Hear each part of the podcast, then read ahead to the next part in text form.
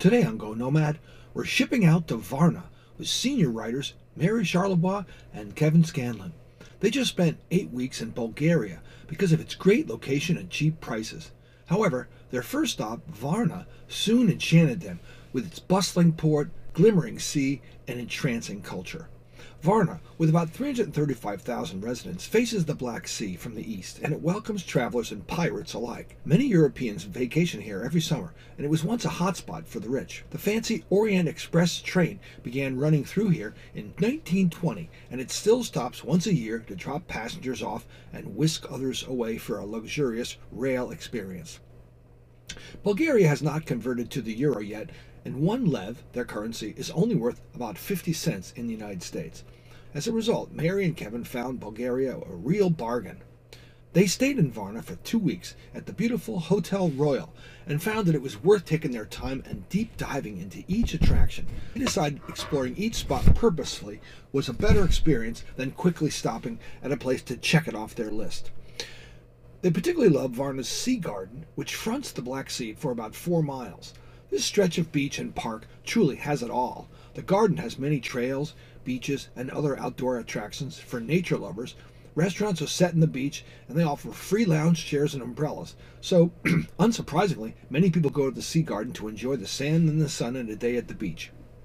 However, the gardens also have many historical sites for history fans, including an ancient fortress, Roman baths, and many monuments and statues dedicated to Bulgarian heroes.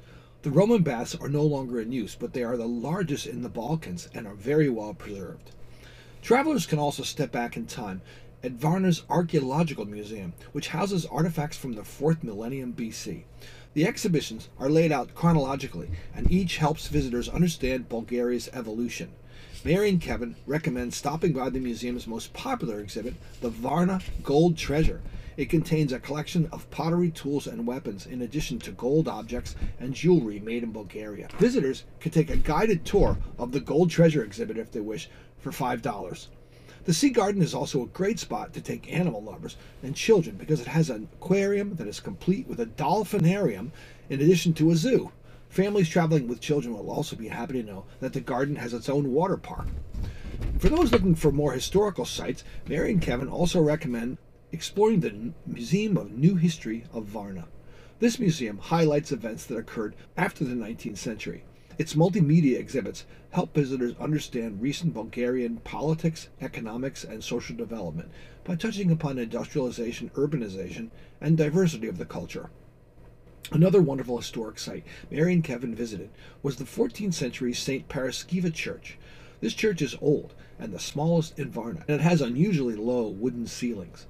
Though the church is decorated with typical biblical stories, it's a very unique place to see. Cafes are a huge part of a Bulgarian lifestyle, so it was only fitting that Mary and Kevin also visited a lot of cafes in Varna. They enjoyed some of the fresh Bulgarian pastries and sampled their first pakača bread. Of course, any trip to a European city would not be complete without getting a chance to stop at a street market. Kevin and Mary particularly enjoyed the one located across the street from the Dormition of the Mother of God Cathedral, with its huge selection of fresh produce. Cheeses are also a big part of the Bulgarian cuisine, and there's a large variety at inexpensive costs, of course. Though underrated and not very well traveled, Bulgaria is an interesting place to stay in Europe, and it's also well worth the trip for lovers of food, history, and adventure. And it's also the perfect place for a very cheap European vacation.